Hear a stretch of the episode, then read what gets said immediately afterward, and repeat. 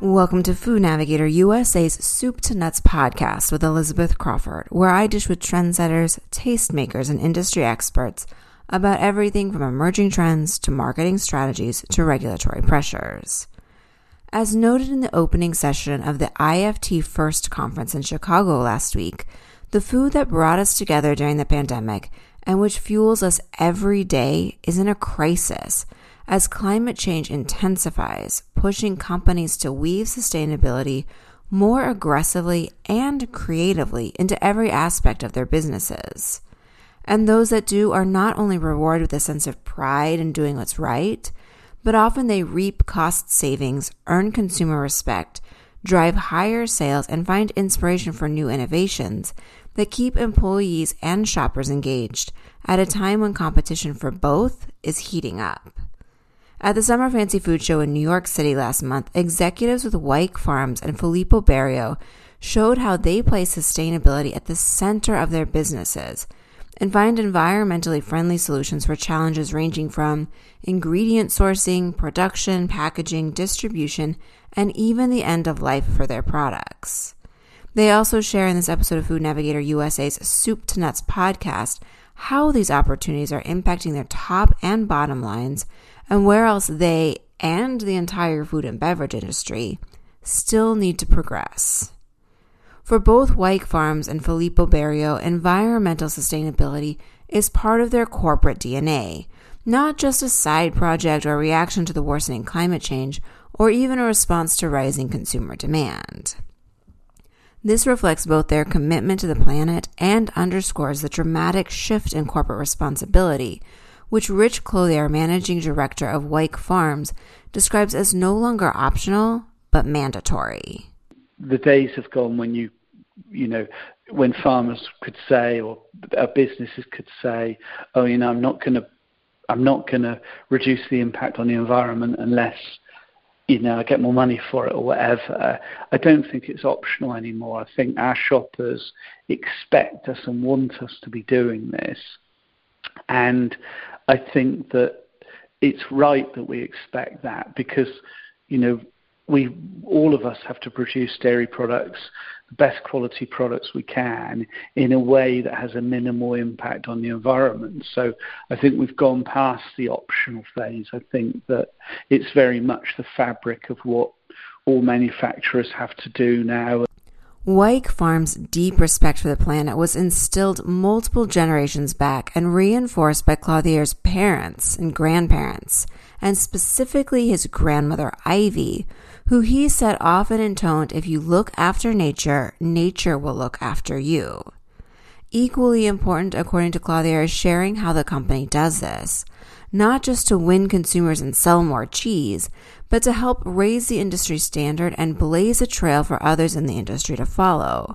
Which is one reason why the company recently created and launched the first carbon neutral certified cheddar cheese, which Clothier proudly noted is named after his grandmother Ivy grandmother Ivy, especially, was a really, really good cheesemaker. She was the first person in the family to write the recipe down, and so that everyone would would make it exactly the same every day. She was very focused on the flavors and um, the texture of our cheddar um, to to make sure it was the best cheddar it could always be every time people bought it.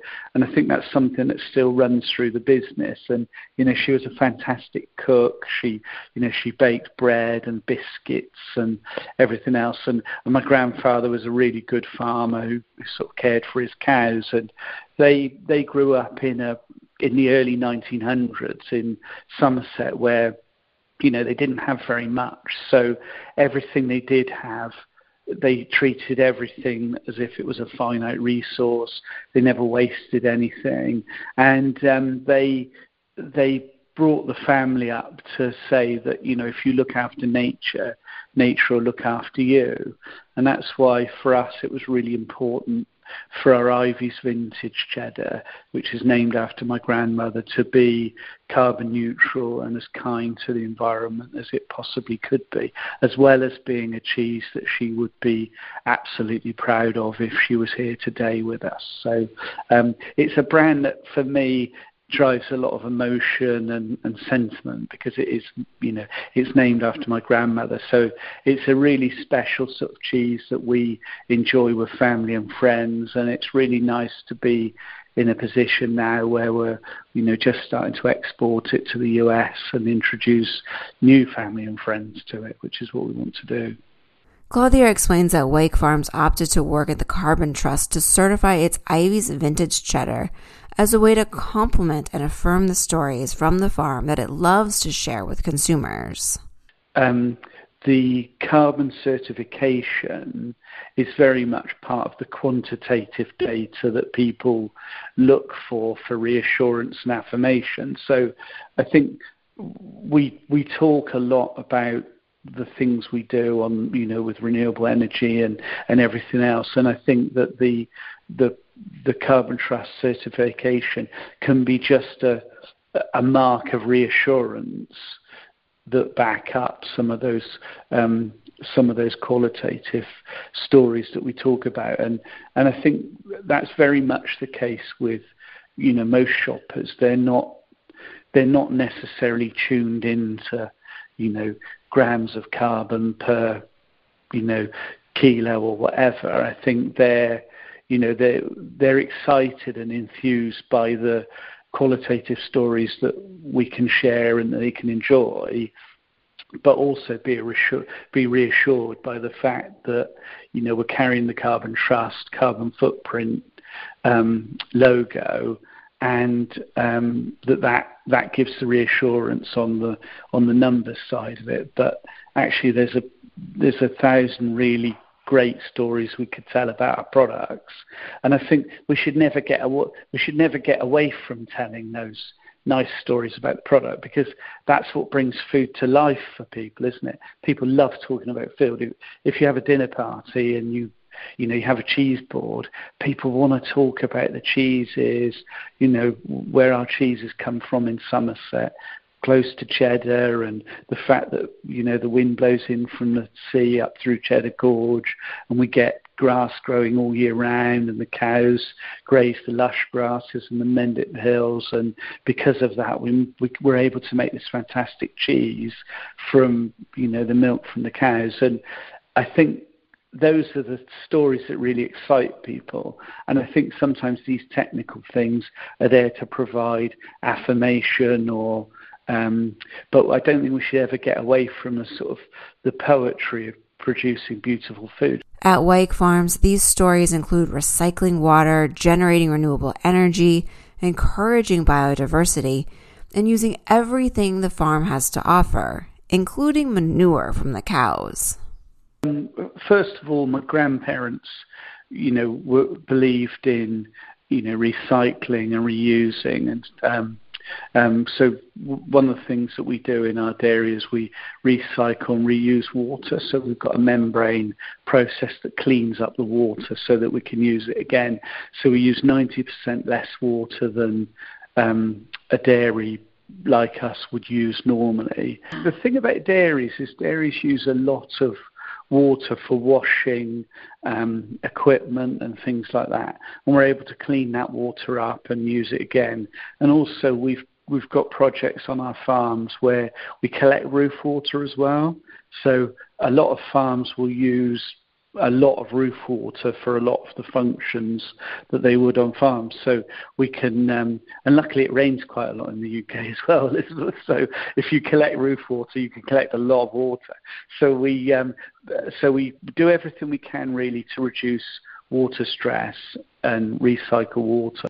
We also um, produce all of our energy from renewable sources. So we've got solar panels on the roofs to generate our power.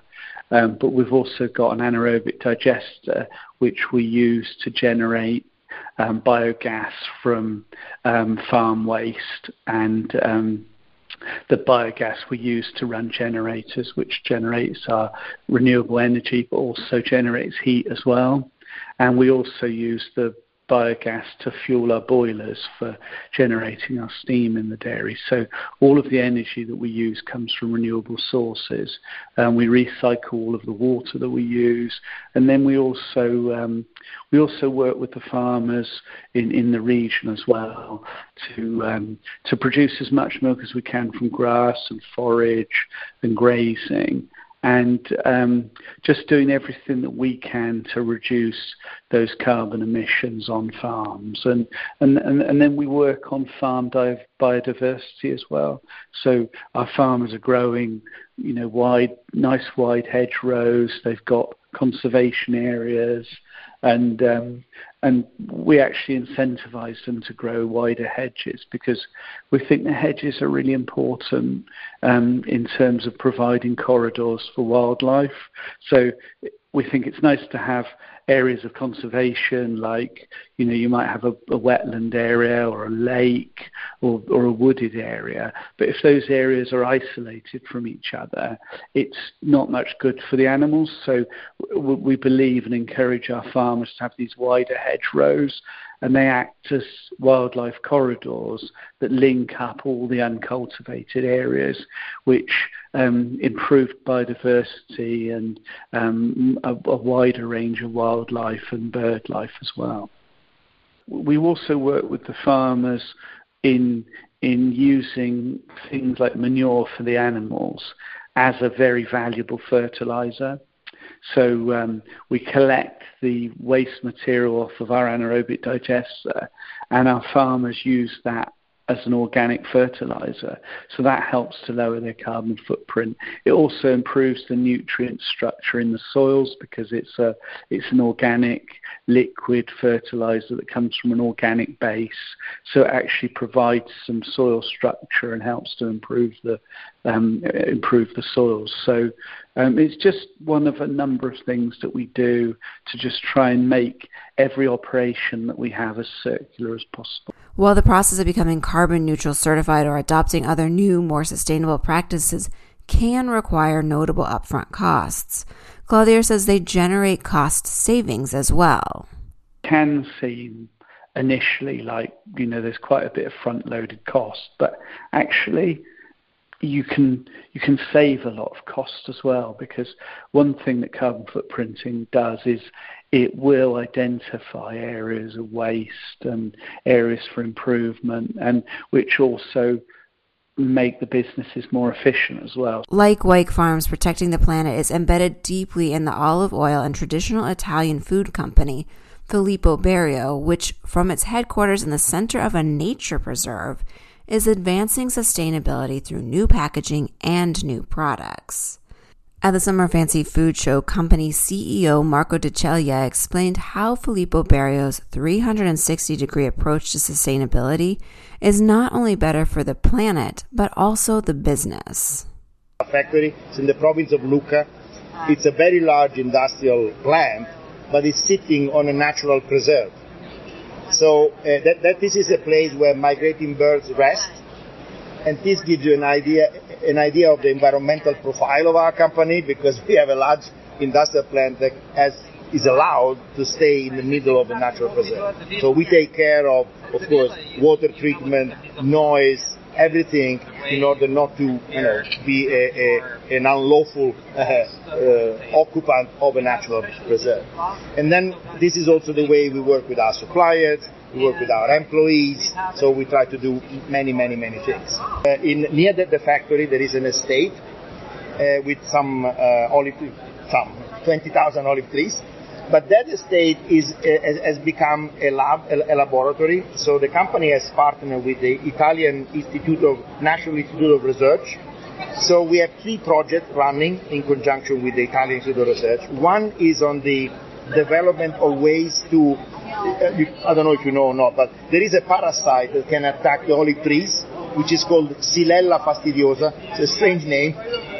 fastidiosa means annoying, but it's much more than annoying because the poor trees are going to die. So it's a Xylella very fastidiosa in a sense. So, uh, so we are developing, uh, we are dedicated a part of the estate to uh, study methodologies on how to prevent this parasite, of course with natural, because you can bombard them with chemicals, but then so you, kill, the parasite, but then you have another damage.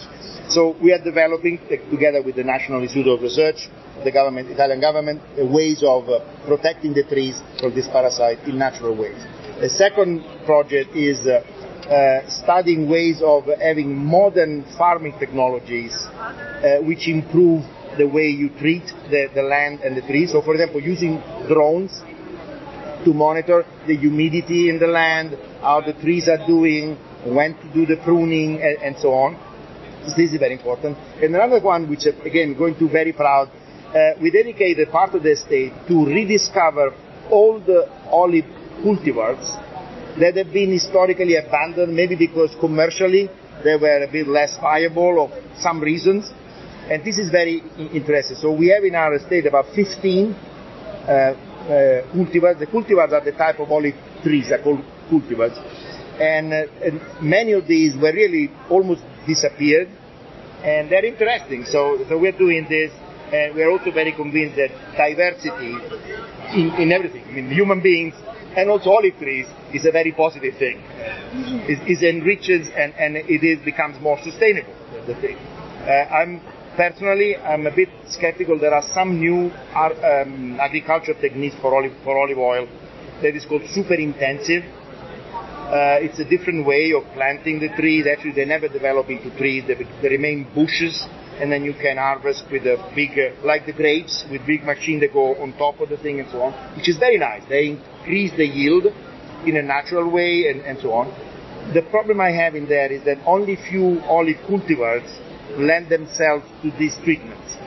So I, my fear is that if everybody goes for the efficiency, then we're going to end up with even fewer olive type of olive trees. We understand that this is the, the new frontier for the consumer products. So selling a healthy product is fundamental. Of course, we're talking about food, selling a flavorful. So the product has to be good. That's also another given. But we now have to be a good actor as a company, as an operator, because this is what the consumer wants.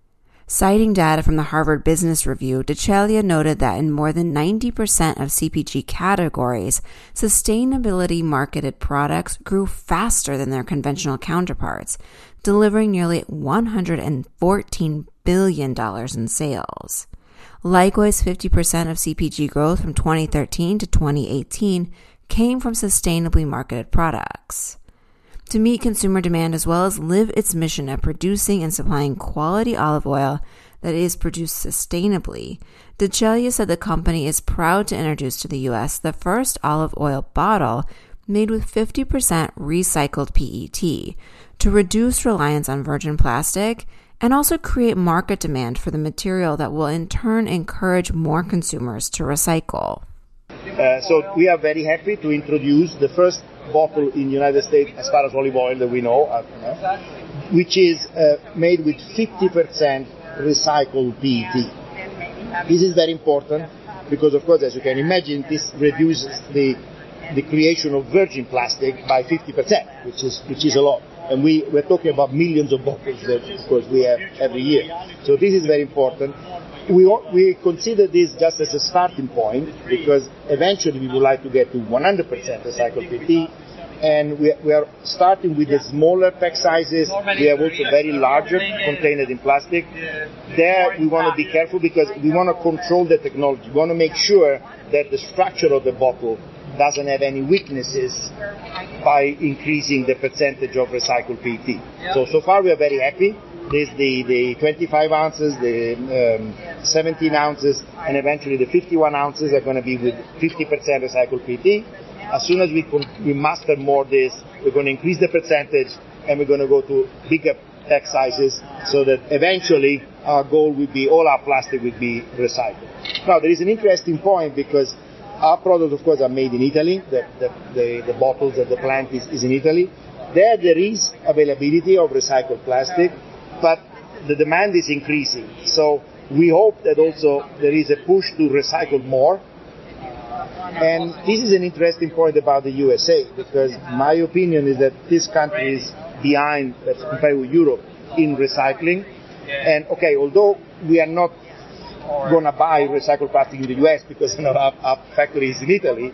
I think that we would like to open up a debate in the US. we, are, a small fish, but you know, we, we, we would like to have a voice in pushing more for recycling in, in this country because this is going to be very important and people care about the environment, so recycling is, is, an important thing. So eventually there will be available recycled plastic in the US market. So, okay, we are bottling in Italy, but if another company bottles here, they might have available the product to, to do their plastic bottle with recycled plastic. So this, this is something very important for us. It's, uh, we're very proud of this because we are very proud, but we have to be consistent with this, you know, uh, doctrine, philosophy. We have to be innovators. So why we like to say that innovation meets tradition when it comes to this because olive oil is a very traditional product. It's a very, if you want, old-fashioned in the positive sense product. It's not processed. It's very natural, very healthy, and so on. But we say, how, how can we innovate? And for example, packaging is an area where you can innovate and be you know, up to date with what the consumer wants. Because again, the consumer want healthy product, want good tasting food product, but they want to know who is behind that. And that's why we are investing on the group profile, we are investing on the packaging. Currently, sourcing recycled PET is more expensive than virgin plastic, which DeCelia acknowledges sort of stupid. But he noted it's also driving higher purchase intent. According to company research, purchase intent among key demographics of interest increased 27 percentage points for the new recycled PET bottle. In addition, nearly three quarters of Gen Z consumers surveyed by the company said that they would pay more for sustainable items, with the majority willing to pay up to 10% in price premiums. The company notes the same would apply to 50% of millennials, 34% of Gen Xers, and 23% of baby boomers. The company also is improving the sustainability of what's inside its bottles with the launch of a new collection of sustainable select olive oil, which DeCelia explains are fully traceable and certified sustainable. We are also launching some new products which will be for a different channel. So these are more high-end. Uh, so first of all, the target would be the natural and organic channel, the Whole Food of this world, but then also the ethnic channels and so on. We are launching these products that are coming, that are olive oil coming from certified sustainable farming. So here, even the product inside is coming from certified sustainable agriculture. Uh, at, at, the moment, the product is much more expensive. There are very few farms in, in the Mediterranean area that are certified sustainable. So, and we like to discover more and more because of course we want more product to be able to sell. So we are, but we are very picky, and of course these are certified by ESG, which is one of the big international uh, quality certifying institutes. And so we are very proud also to launch the first certified, um, certified um, sustainable agriculture certified and traceable product. So at the back of the bottle there will be a QR code and consumer will be able to see exa- going through the website, see exactly where the, olive, the olive in that bottle will come from, so which plot of land, which trees, and, and so on. It will be very nice. But the traceability is an interesting concept. People start to like to understand where the product comes from. But we are more, much more into the sustainability because it could be, it's not our product, but it could be traced to a place which is not that great. I mean, so we want this traced to a place which we say is fantastic because it is certified sustainable. The way they uh, treat the trees, the type of uh, fertilizer that they use, how do they harvest, how do they mill, everything as to the, the water treatment and the, the what, what, happens to the, the, the after the, the, the, treatment of the water after being you know, given to the, to the trees. Everything has to be sustainable certified. So this, this is also very, very important. Now it's, it, it's a niche. The product has on, when it is on the shelf, it is a 25 ounces as well. It, it will have double the price of, of this one. But of course, there are, different market, different consumers. Not everybody, unfortunately, can afford this type of product. But okay, we because we also want to give olive oil to as, as many people as possible. So we don't consider olive oil as a, an elitarian consumption. That again is not social or sustainable in a sense, because if, if only the rich, the rich people can afford this, that's not good. We want that as many people as possible can afford a nice product because, of course, it's very healthy.